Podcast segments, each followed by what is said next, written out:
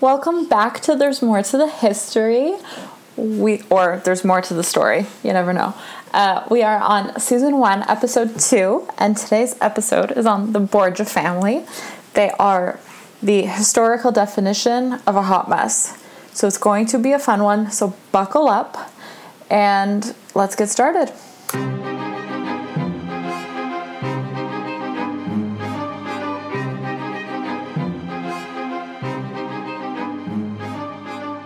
So last week we talked about Henry the eighth and the Renaissance and all that fun stuff. So this week's episode is still about the Renaissance because it is my favorite historical period, so get used to it. Um, but there is a few differences between the Borgia family and Henry the eighth and the wives. So the Borgias were in Italy, obviously, because Rodrigo Borgia was Pope Alexander the sixth. He was probably one of the worst popes ever, but that's okay. Uh, we still love him for it. So the Borgias were popes in Rome, and they were ruling, and they had to deal with the entire Italian peninsula and all of Europe. So things were a little chaotic for them, so we can cut them some slack in that regard. But uh, they were super bad popes because the church was super bad at this time. They were selling indulgences. So basically, if I went up to my local priest and cardinal and was like, hey, I'm gonna die soon, but I've been a horrible person, so if I pay you, can you fast track me to heaven? That's what an indulgence was. And all of those, all of the money from all of the indulgences would go to the church. And from there, they would build, you know, grand, bigger churches and diamonds and rubies, and the church would live super lavishly when they were supposed to be living a vow of poverty, but that never happened, so that's fine. Uh, so I just wanted to give you some context on the church. It was awful. Popes had mistresses. They had tunnels from the Vatican to the houses of the mistresses. Cough, cough, cough, Rodrigo. Uh, but that's okay. So the Borgias. Uh, Rodrigo Borgia was born in fourteen thirty-one, and he was seventy-two when he died in fifteen oh three. So he was really old by Renaissance standards because most people lived to about fifty. So Rodrigo was one of the popes that had a tunnel connecting his mistresses and his uh, quarters in the Vatican. He was an interesting character. So he mainly had two mistresses that were very well known. His first and longest running mistress was Vannozza de Canate. I butchered that, I'm sorry for anyone who speaks Italian. Uh, he had four children with her, Giovanni, Cesare, Lucrezia, and Goffredo. And then when he became pope, he started an affair with Giulia Farnese, or Giulia La Bella. She was a young, hot thing, so he naturally gravitated towards her because he was a pervy man. Uh, Not only did Rodrigo have four children with Vannozza, he had five other children with other mistresses, including a child with Giulia Farnese that has never actually been confirmed. Uh, the parentage of the child was associated with Giulia Farnese's husband, who was an Orsini. So the kid was just brought up as an Orsini, and no one said anything, because if the Pope is sleeping with your wife, you tend to keep your mouth shut, even though everyone knows the Pope is sleeping with your wife. It was a fun time. Uh, so Rodrigo was a conniving, backstabbing, mean, awful person. He did not stop until he got his way, and he pawned his children off and used them as political pawns for the purpose of the church, although mainly for the advancement of the entire Borgia family. So, you know, uh... my favorite story about Rodrigo is the Banquet of the Chestnuts, which is funny because Banquet of the Chest and Banquet of the Nuts, basically you combine the two. Uh, this has never been completely one hundred percent confirmed, although I will believe it till the day I die because the Borgias were a disaster.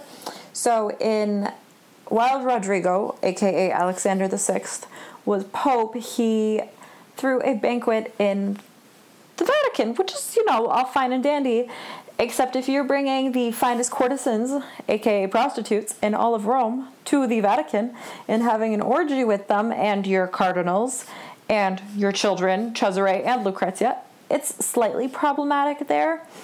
Uh, it's honestly my favorite historical story ever, just the irony of such a quote-unquote holy place doing such quote-unquote unholy things is hilarious to me, especially because I grew up as a Catholic, and my family gets angry about this every time I mention it. So, shockingly, Rodrigo made a lot of enemies in his ascension to power and in the way he pawned off his children. There, that was, you know, not shocking at all to anyone, in case you can't tell with my sarcasm. Uh, so he made a lot of enemies, and surprisingly, he did not die from pure cold-blooded murder, stabbing, poisoning, any of the Borgia family tricks, which were frequently employed. Uh, he died of malaria, which is a very unsatisfying ending for a very interesting person. Um, his children were not too lucky to have the Pope as their father. I mean, initially, before... Actually, no. Initially, when he first became Pope, he said that they were his nieces and his nephews, and they just happened to live in the papal palace. But then later on, as his uh, papacy continued and he didn't get assassinated, he finally acknowledged them as his own children. He was the first Pope to do so. So it was quite shocking to everyone, because it was out there in the open versus behind closed doors and in secret tunnels in the Vatican, which I have to find one day. Uh, so his eldest son, Giovanni, died when he was twenty-three years old. Uh, he was married to Maria Enriquez de Luna, who was the widow of his half-brother, Piero Luis, who also died conveniently, tragically young. Uh, so Giovanni was sleeping with his youngest brother's wife. Not only was Giovanni sleeping with his youngest brother's wife, his other brother, Cesare, was also sleeping with this woman. Uh, she got around and was sleeping with three out of four Borgia men, which is quite a limit. I don't think anyone's hit that. Uh, no pun intended. So Giovanni was married. He had three children with the Spanish woman, because the Borgia family came from Spain before they settled in Italy. Uh, So he was found in the Tiber after he didn't come home from a banquet at his mother's house, at Vannozza's house. He was found with all of his money on him. His attendant had also been killed. His throat was slit, and he was stabbed nine times in the torso. So someone was clearly very mad at this man. Um, the Pope was heartbroken and immediately launched a very hardcore investigation, getting to the bottom of it, but it somehow abruptly ended a week later. It is rumored that his brother, Cesare, murdered him because he was jealous that he too was sleeping with Goffredo's wife, which is just so funny to me. I, like, I honestly meant it when I said they were a disaster. Just look at this. Three men from the same family are sleeping with one woman who is married, and they're murdering each other over her. Whatever. It's fine. It's very Renaissance. Very Renaissance. So Giovanni dies. He was a duke, and upon Giovanni's death, his younger brother Cesare takes his dukedom. Uh, Cesare was being groomed by Pope Alexander the sixth as a cardinal, and he actually was a cardinal until Giovanni's death. And when Giovanni died, Cesare became the first person ever to resign as a cardinal, and his father, Rodrigo Alexander the sixth, made him commander of the papal armies. And from there, he became a condottieri. So a condottieri and a gonfaloniere are basically hired mercenaries. So at this point in Italy, the city-states did not have their own armies. They would hire mercenaries to fight for them. And these mercenaries would flop back and forth, and uh, they were not loyal at all. Like, so not loyal. They would pay you to fight for someone, and then the other person would pay. It was a disaster, not a good time. So Cesare becomes a condottieri and uh, gallivants, let's say. So he marries Charlotte of Albrecht and has one daughter with her, and eleven illegitimate children without her. So he was clearly a very loyal and devoted husband to her. Uh, things were pretty good for Cesare until his father died and Borgia enemies made it to the uh, papal throne, in which case he got completely screwed over after. He crumbled within a matter of months. Uh, Cesare is a... Mm, don't want to call him a psychopath, but I'm going to call him a psychopath. He was a madman, uh, and Machiavelli, who is not known for being wise and level-headed, was fascinated by him. Cesare, by all accounts, especially by Machiavelli's, was brilliant, but he also could flip his personality in a blink of an eye. He would be a madman and not sleep for days on end and pace, or he would be super excitable, ready-to-go person. There was just no level normal with him. So Cesare is known as a little bit of a... I don't know how to say this nicely, so I'm just not going to say it, but you can guess where I'm going. He did get what was coming to him, though. Uh, so in his whole condottiere military genius phase, he sieged the castle in Navarre, and uh, the enemy party had fled, and he was really pissed, so he went to find them by himself. And the bad guys, quote-unquote, upon finding him, realized that he was alone and had zero backup. So they may or may not have stabbed him with a spear and then stripped him completely naked and just left a red tile covering his genitals. Um, he also had syphilis, so he had a leather mask covering his face because it was disfigured from the syphilis, which makes sense because, you know, if you father eleven children outside of your marriage, that's probably what you're going to catch. So they removed this leather mask that was hiding his disfiguration from the syphilis and just left him in the street. So he did get what was coming to him, which is a relief to me because Cesare is the scum of the earth. He gets it from his father. Uh, so Cesare, the only daughter in the Borgia family, was Lucrezia. Lucrezia was a unfortunate soul. She was stuck in the middle of her father and her brothers, conniving, plotting, murder, poisoning, espionage, disasters. Rumor has it that Lucrezia actually had a hollow ring, which she would fill with poison and then conveniently dump into her enemy's cup and poison them at a feast because she needed to get rid of them.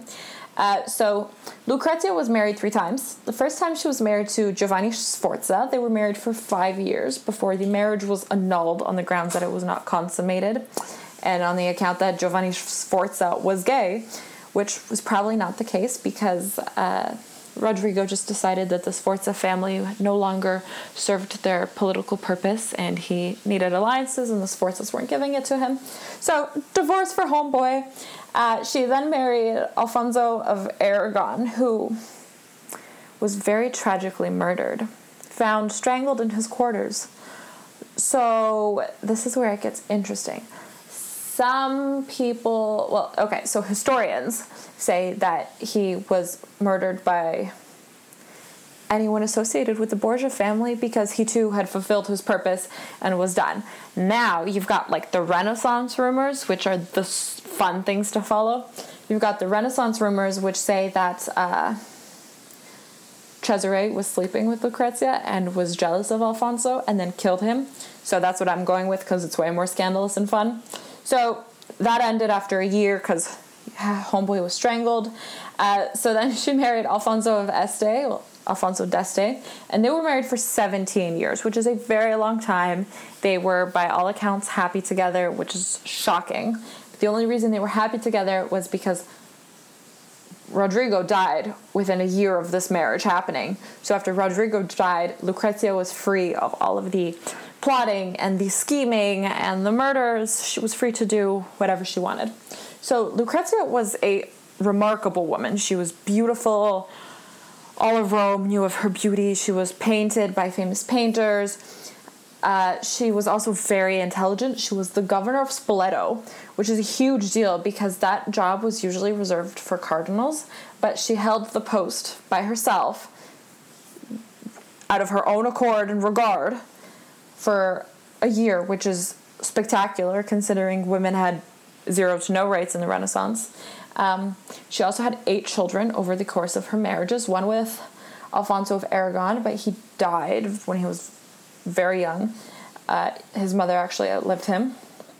And then she had seven children with Alfonso d'Este, and she died after giving birth to her last child. She had complications during childbirth. Uh, she was thirty-nine years old when she died. And Lucrezia was not a saint either. She did grow up with Rodrigo Borgia as her father, so as, you know, one can imagine. Uh, she had an affair with a manservant named Perotto, or Pedro, uh, and apparently she had a child out of wedlock with a man who was much below her station. That has never been confirmed. A mystery child appeared in the Borgia family, and he was named Giovanni. And um, he just kind of appeared. There were two papal bulls related to him. One said that he was Cesare's son from before he was married. One said that he was Rodrigo's son. It's never really been confirmed, but rumors, once again, Renaissance rumors, say that uh, he was the love child of either Perotto or Lucrezia and Cesare, or Lucrezia and Rodrigo, but that's probably false. Uh, she was, she's portrayed as a femme fatale, but Lucrezia, by modern historical modern historical accounts, was just caught in her family's drama. She was intelligent and kind and did not want to be associated with her family, but had no other choice. Uh, so I really feel for Lucrezia. I mean, I really do hope some of those scandalous things are true about her, but also I feel bad for the woman. It's gotta suck to have your dad be a pope who sleeps his way through the Capitol. That's fine. Uh, so the youngest member of the Borgia family was Goffredo. He married Sancha of Aragon. So Sancha was the one that was sleeping with both Cesare and Giovanni. Um, so not exactly the best wife, I want to say. She was four years older than him, so she was drawn towards older men because she was sixteen when they got married, and Goffredo was only twelve. Goffredo had a horrible relationship with Rodrigo. Uh, Rodrigo doubted whether he was his own son, actually. He publicly, publicly acknowledged it, but privately had lots of concerns and reserves about him. So that didn't go over well. Uh, Goffredo was also publicly cleared for his eldest brother's murder. So remember how Giovanni was murdered for sleeping with Goffredo's wife? Uh, the public was in an outrage, so Rodrigo and slash Alexander the Sixth had to publicly clear Goffredo for Giovanni's murder. Um, and then Sancha died childless, and Goffredo remarries Maria de Mila. They have four kids. They relocate to Naples. He lives a quiet life after his father dies, which, honestly, they all deserved a quiet life, but hey, Rodrigo is the Pope. Rodrigo has his way. Uh, so the Borgia family, as you can tell, huge scandal, huge drama. It was a very turbulent time in Rome. There was lots of people suddenly dropping dead or going missing and magical babies appearing out of nowhere. It was a very wild time. They kept things interesting. There's been countless shows about the Borgia. There's one on Netflix, which is not good. Don't watch that one. Then there's the Showtime one, which is much better. Watch that one. Uh, they were huge, and they were super important because they showed just how corrupt the church is and just how scheming and manipulative and conniving it all is. So, you know, that's it for today. I gave you a quick rundown. Last week's episode ran a little long because apparently I don't know how to run GarageBand, but that's okay. I hope you guys enjoyed this episode. If you have any questions, you know where to find me. There's more to the history at outlook dot com.